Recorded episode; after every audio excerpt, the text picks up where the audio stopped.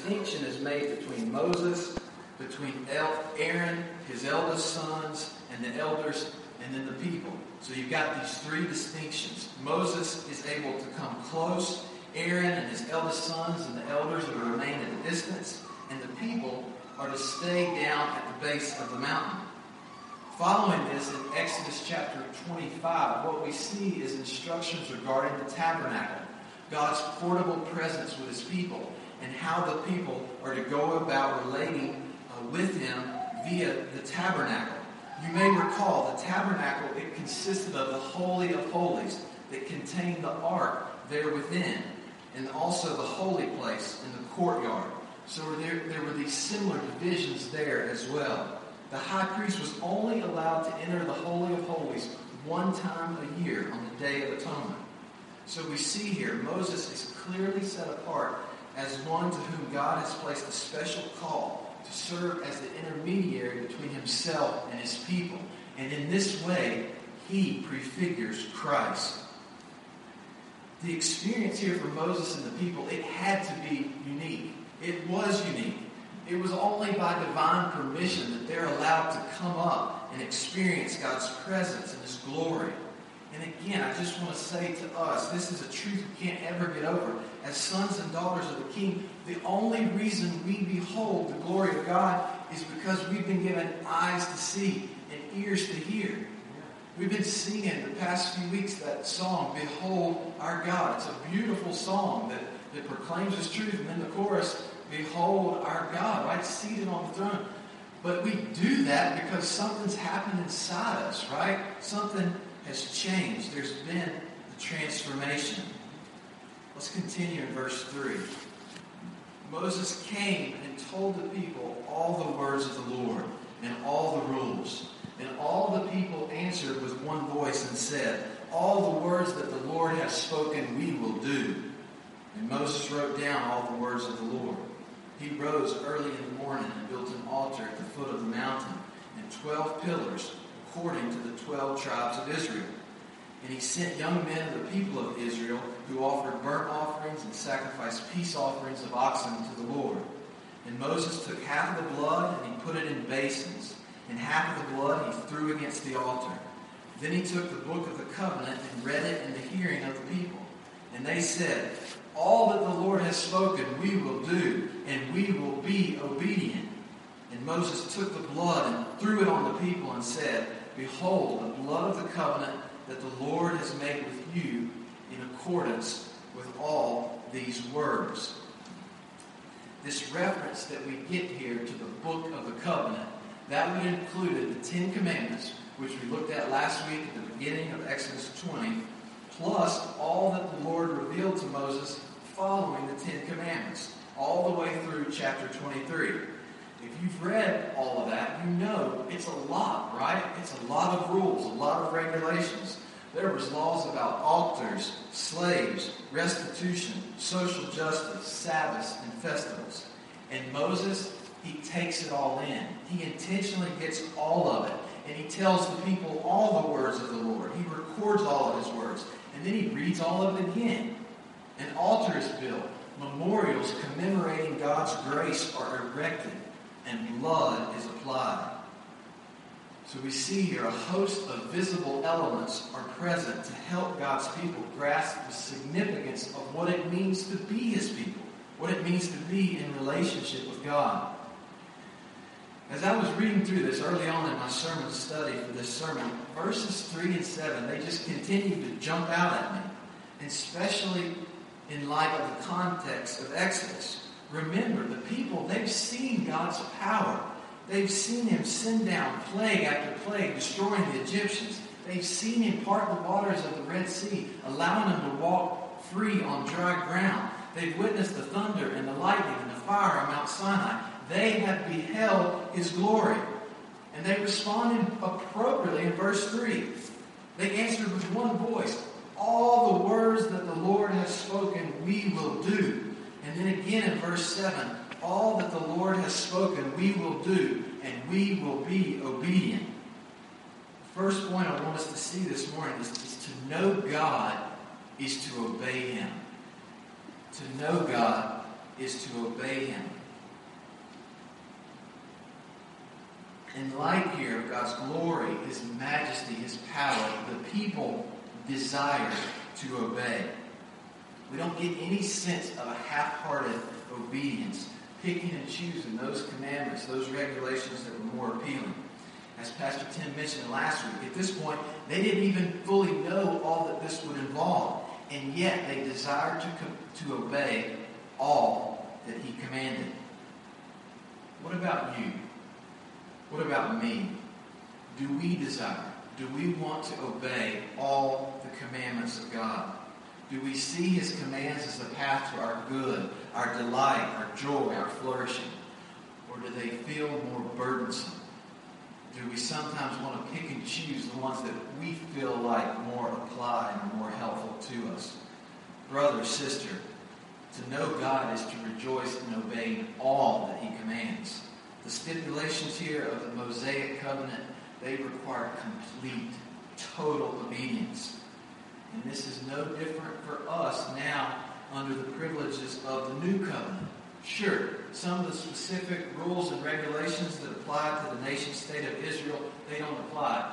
But it's impossible. We can't water down loving God with all our heart, soul, mind, and strength, and loving neighbor as self. We can't, we can't water that down. That's what it means to be the people of God. So God presents his offer to be their God, making him their his treasured possession on the condition that they obey all that's included in the book of the covenant. And the people say, Yes, Lord. Yes, Lord. There's enthusiasm. There's excitement. Yes, Lord, you have delivered us. Yes, Lord, you are our God. Yes, Lord, we will obey. And again, I just ask you this morning, is that true of your heart? Are you there? Do you have that enthusiasm and excitement as you think about God's commandments? We also see here in these verses sacrifices being offered up to the Lord. The burnt sacrifices here represented atonement. The offering up of a slain animal served as a substitute for the sinner based ultimately on the sacrifice of Christ. And the peace offerings, they signified fellowship with God, that the people knew God. They were in fellowship with Him. In verses 6 through 8, we see Moses take the blood from the sacrifice. He throws half of it on the altar, and the other half he throws on the people. So our second point is to know God is to be covered in blood. If we know him, we have been covered. We've been washed in the blood. Again, the blood represents cleansing, atonement, and it represents belonging to God. Consider this helpful, visible picture that the people were allowed to have as blood is literally thrown on them, splattered on them. Imagine being there. Imagine Moses taking a bucket of blood and just splattering it on you. You would have it all over your clothes. It would be in your hair, dripping down your face. You clearly would know that you were one who had been marked by blood. Christian, you are one who has been forever marked by the blood of the Lamb. We also see here a picture of what Christ ultimately accomplishes through the sacrifice of his blood. Tim alluded to this last week. Christ is superior to Moses, right? He's the mediator we need because his blood is poured out as the payment for our sin. Hebrews 9, verse 11 says this But when Christ appeared as a high priest of the good things that have come, then through the greater and more perfect tent, not made with hands, that is, not of this creation, he entered once for all into the holy places, not by means of the blood of goats and calves, but by means of his own blood, thus securing an eternal redemption. And then jumping down there to verse 22 of chapter 9, indeed, under the law, almost everything is purified with blood, and without the shedding of blood, there is no forgiveness of sins we now, as the people of God, as Hebrews 4 tells us, we can approach the throne of grace with confidence to find help in our time of need because we are those who have been covered. We've been washed with the blood. Friend, if you're here this morning and you're an unbeliever, you've not been covered, you've not been washed with the blood. You cannot experience a clear conscience. You cannot know the freedom of having your sins forgiven, and you cannot serve the living God. You need a spiritual heart transplant. And we would love to tell you how you can receive this new heart and this new spirit. Essentially, it means repenting and believing. It means turning from your sin and your self-centered ways and trusting Christ for salvation. If you want to talk more, please find one of us, find someone after the service. Let's look forward there, move forward to verse 9. Then Moses and Aaron, Nadab and Abihu, and 70 of the elders of Israel went up, and they saw the God of Israel. There was under his feet, as it were, a pavement of sapphire stone, like the very heaven for clearness. And he did not lay his hand on the chief men of the people of Israel. They beheld God and ate and drank. If we were to jump forward a bit to Exodus 33, what we find there is Moses again interceding on behalf of the people. And then he asked the Lord that the Lord might show him his glory. Moses said, Please show me your glory. And he said, I will make, and he said, I will make all my goodness pass before you and will proclaim before you my name, the Lord. And I will be gracious to whom I will be gracious and will have mercy on whom I will show mercy. But he said, you cannot see my face, for man shall not see me and live. So we know here that this seeing in verse 10 of Exodus 24, it's limited to some degree. Nonetheless, it's still amazing. It's still glorious. They're in the presence of Almighty God. They know they're dealing with a person. A pavement was under the feet of God that was as clear as the heavens. I, I don't know about you, but one sapphire stone, some of you ladies may have a sapphire stone, it, it's pretty amazing. So you can imagine the weight of this entire pavement of sapphire under his feet. It sounds similar to what we see of the visions Ezekiel had while in captivity in Babylon. Ezekiel 1, and above the expanse over their heads there was the likeness of a throne, in appearance like sapphire, and seated above the likeness of a throne was a likeness with a human appearance. And upward from what had the appearance of his waist, I saw as it were gleaming metal, like the appearance of fire enclosed all around.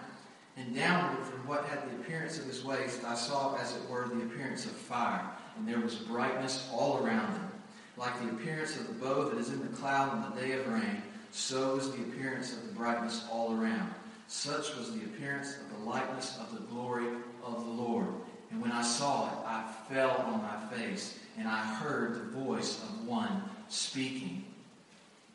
To see God, to be in his presence, is to fall on your face. It's to posture yourself appropriately. And, and they beheld him. We also see here they ate and drank. Now, we don't know what all this entails. We don't get all the details of how this eating and drinking in God's presence transpires, but, but the text clearly says there that they ate and drank. And we do know that in the ancient world, the sign of acceptance between nations or peoples on certain uh, standards or an agreement on how they agreed to live and relate to one another, it would often be culminated by a meal. They would celebrate a meal together to, to demonstrate their agreement. And that's what happens here. Moses, Aaron, Aaron's eldest sons, and the elders of Israel are allowed to partake of a meal in the presence of God, beholding his glory as his representatives to the nation of Israel.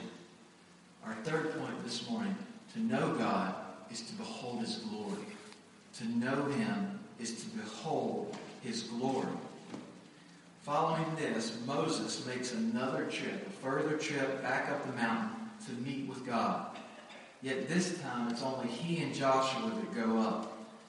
Look there in verse 12. The Lord said to Moses, Come up to me on the mountain and wait there, that I may give you the tablets of stone with the law and the commandment which I have written for their instruction. So Moses rose with his assistant Joshua, and Moses went up into the mountain of God. And he said to the elders, Wait here for us until we return to you. And behold, Aaron and Hur are with you. Whoever has a dispute, let him go to them. Then Moses went up on the mountain, and the cloud covered the mountain. The glory of the Lord dwelt on Mount Sinai, and the cloud covered it six days. And on the seventh day he called to Moses out of the midst of the cloud. Now the appearance of the glory of the Lord was like a devouring fire on top of the mountain in sight of the people of Israel. Moses entered the cloud and went up on the mountain. And Moses was on the mountain for 40 days and 40 nights. So Moses, he places Aaron and Hur in charge. He tells them, you handle the disputes. God has called us to go on up uh, the mountain again. And while he and Joshua go up, they receive the tablets of stone. Now, the cloud we get that's mentioned here, it's the same cloud that we've seen before in Exodus. In, in Exodus 19, and then earlier, Exodus 13, the pillar of cloud that, that guided them by day. The cloud represented the glorious presence of God. And Moses describes the appearance of the glory of the Lord as a devouring fire. We see here mention of, of Moses entering in, but we don't get that specific mention about Joshua. He goes up, but it sounds as if he remains slightly outside the cloud. And the reference here to 40 days and 40 nights, that may not have been a literal 40 days and 40 nights, but we do know, based on Deuteronomy 9 9, that Moses fasted the entire time. Deuteronomy 9 9 says this When I went up to the mountain to receive the tablets of stone, the tablets of covenant the Lord made with you, I remained on the mountain 40 days and 40 nights, and I neither ate bread nor drank water. So going back to our third point, if, if I'm suggesting that to know God is to behold his glory, maybe we should flush out what, what exactly is the glory of God? Well, as we've seen in this chapter, and as we've seen in other places in Scripture, think of Jesus' birth, think of the transfiguration. In one sense, God's glory is just this overwhelming brightness that surrounds his presence, right? We, have seen that. But in another sense, the glory of God, it, it tells us something about his character, his nature. It's not an attribute in quite the same way like his goodness or his mercy, his sovereignty, but instead it's the honor and the praise that is due him because of all the divine attributes. All that he is summed up together, he deserves praise and he deserves glory. Wayne Grudem describes the glory of God as the superlative honor that should be given to God by everything in the universe.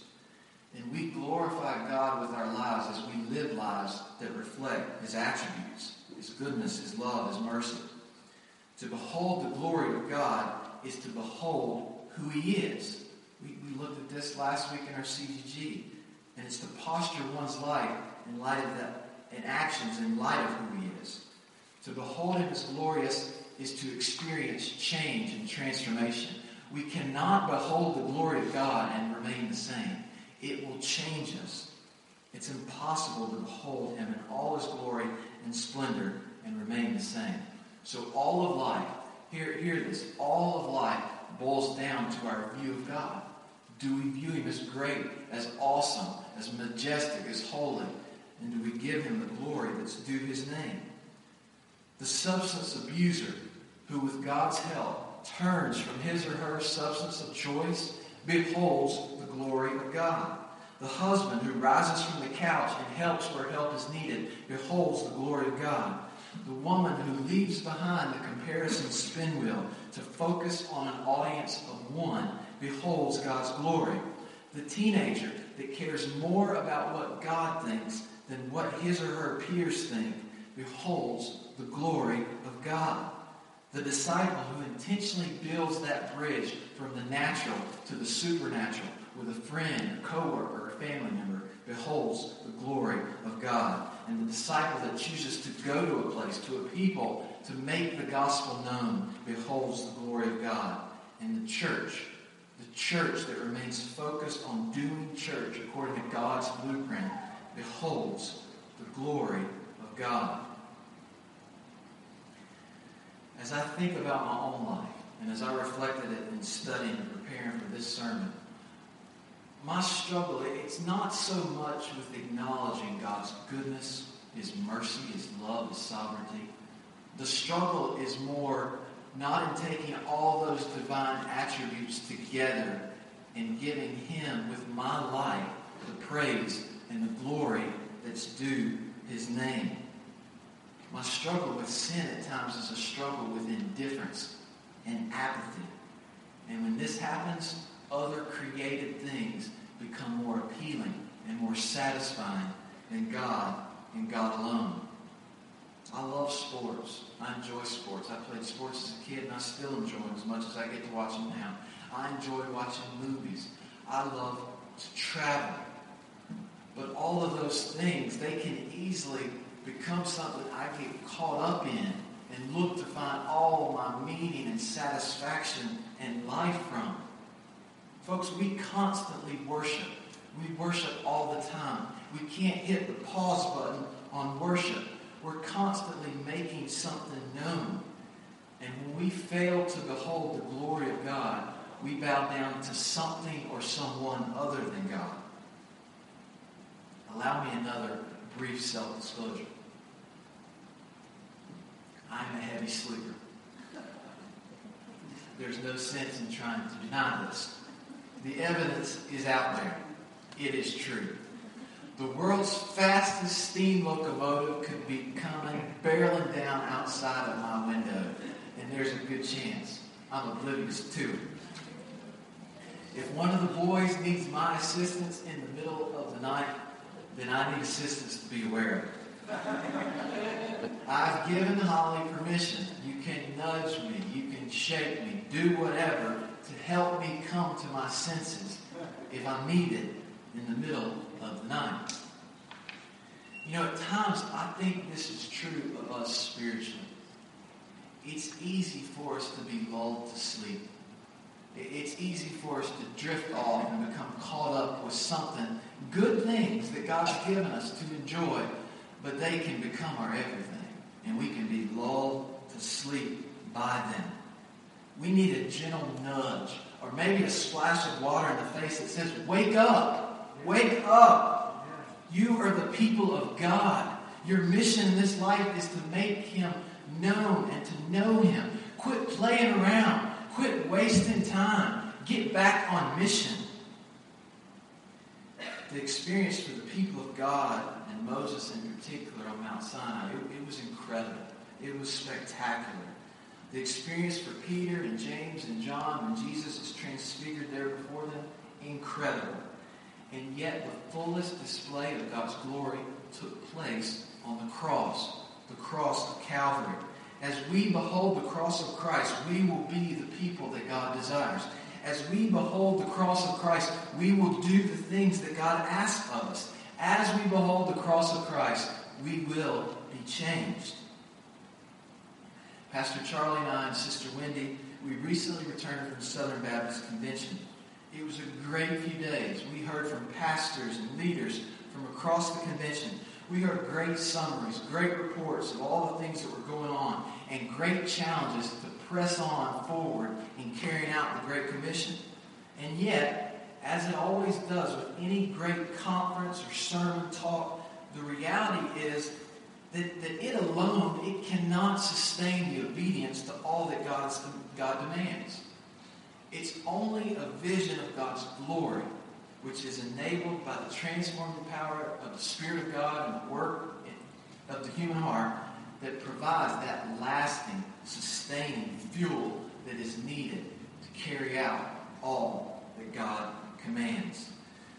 So I'm giving us, I'm giving myself, I've given it to myself first. Now I offer it to you, and I offer it to us as a church this morning, a personal challenge. And, and before I state it, let me again offer this underlying assumption that reminds us all we do, that is, all we do as believers in Jesus Christ, is in response to His grace. So it's in response to His grace, and it's empowered and enabled by His grace and power that is at work within us. But with that being said, here's the challenge. How has beholding the glory of God led you to do what you otherwise would not have done? How has beholding his glory, a vision of this glory that I've been describing, how has beholding it moved you to action in a way that, that is radically different than what you would have done in your own human, natural sense? In our home groups, in our Bible studies, in our discipling, can we regularly ask ourselves this question? I think what we'll see it leading to hopefully, prayerfully, is, is some radical living, some radical sacrifice of our time, our money, and our resources. This may mean for you starting a neighborhood Bible study in your neighborhood and inviting your neighbors to come in your home to share with them the good news of Christ. You may have the opportunity to do a lunch or breakfast Bible study in your workplace. You might be led to pursue a relationship with someone solely for the purpose of leading them to Christ or discipling them in Christ. You may be led to give sacrificially. You may be led to just say, Lord, help. I, I want to give up these thoughts. Help me to stop entertaining thoughts that I know don't honor, don't please you. There's a sense here, too, I think we have to say, Lord, help. Lord, show me what you want, and then help. Help me to behold your glory, to have a vision for your glory, and then to do what I know you're calling me to do. Moses beheld the glory of God, and he was not the same. Initially, he was afraid to speak. Aaron was his mouthpiece, and yet he led God's people with boldness and conviction. He trusted God to provide. He communicated to the people of God all that God revealed to him. He pointed the way forward to Christ, and yet he didn't see the full glory of the cross. If you're here this morning and you're a believer, your eyes have been opened to the glory of the cross. Therefore, with boldness, with compassion, conviction, and courage, let us communicate to those in our sphere of influence what God has revealed to us and what He's done in us. Let, let's share that with them. Let's reveal to them the word of our testimony. Which brings us to our final point. Point four. To know God is to make Him known if we know him, don't just know about him, but truly know him, we are going to be people who are about making him known. We read earlier from 1 Chronicles 16, Sing to the Lord all the earth, tell of his salvation from day to day, declare his glory among the nations, his marvelous works among all the peoples. For great is the Lord and greatly to be praised, and he is to be feared above all gods. For all the gods of the peoples are worthless idols but the Lord made the heavens. Splendor and majesty are before him. Strength and joy are in his place. If you look back at Exodus 24, verse 11, there's that little last phrase there that says, They beheld God, they behold him, and they ate and they drank. We know when the Passover was instituted, it included eating and drinking. Our Lord instituted the Lord's Supper and we, as we did this morning, partook of the bread and drank the cup to remember the body broken, the blood shed, and to celebrate the new covenant. And at Christ's return, at the marriage supper of the Lamb, there is going to be eating and drinking as, as well. And this is going to include those from every tribe and language and people and nation. It will include all peoples. Therefore, my brothers and sisters in Christ, our mission is to make him known the opportunity to make him known, it doesn't end as long as we have breath. That is what we to, are to be about. That may mean you going, that may mean me going, or, or sending people, sending resources, but we're to be about making him known. And we each, every single one of us, have opportunities to make his glory known. This week, Sister Pat moved into Independence Village off of Rinaldo Road transitioning from complete independence to semi-independence, that may not have been her choice, but her attitude was and has been positive. And with this transition, she now will have contact with numerous other residents at Independence Village. She has a mouth to speak. She can make his glory known. Independence Village is now her sphere of influence. Amy is here this morning, as she shared in our first hour the Lord is leading her to go to a people group in West Africa to make his name known. Where are you making his name known? What is your sphere of influence? As long as we have mouths to speak, let us proclaim his glory, telling the good news of Jesus Christ until he returns or calls us home.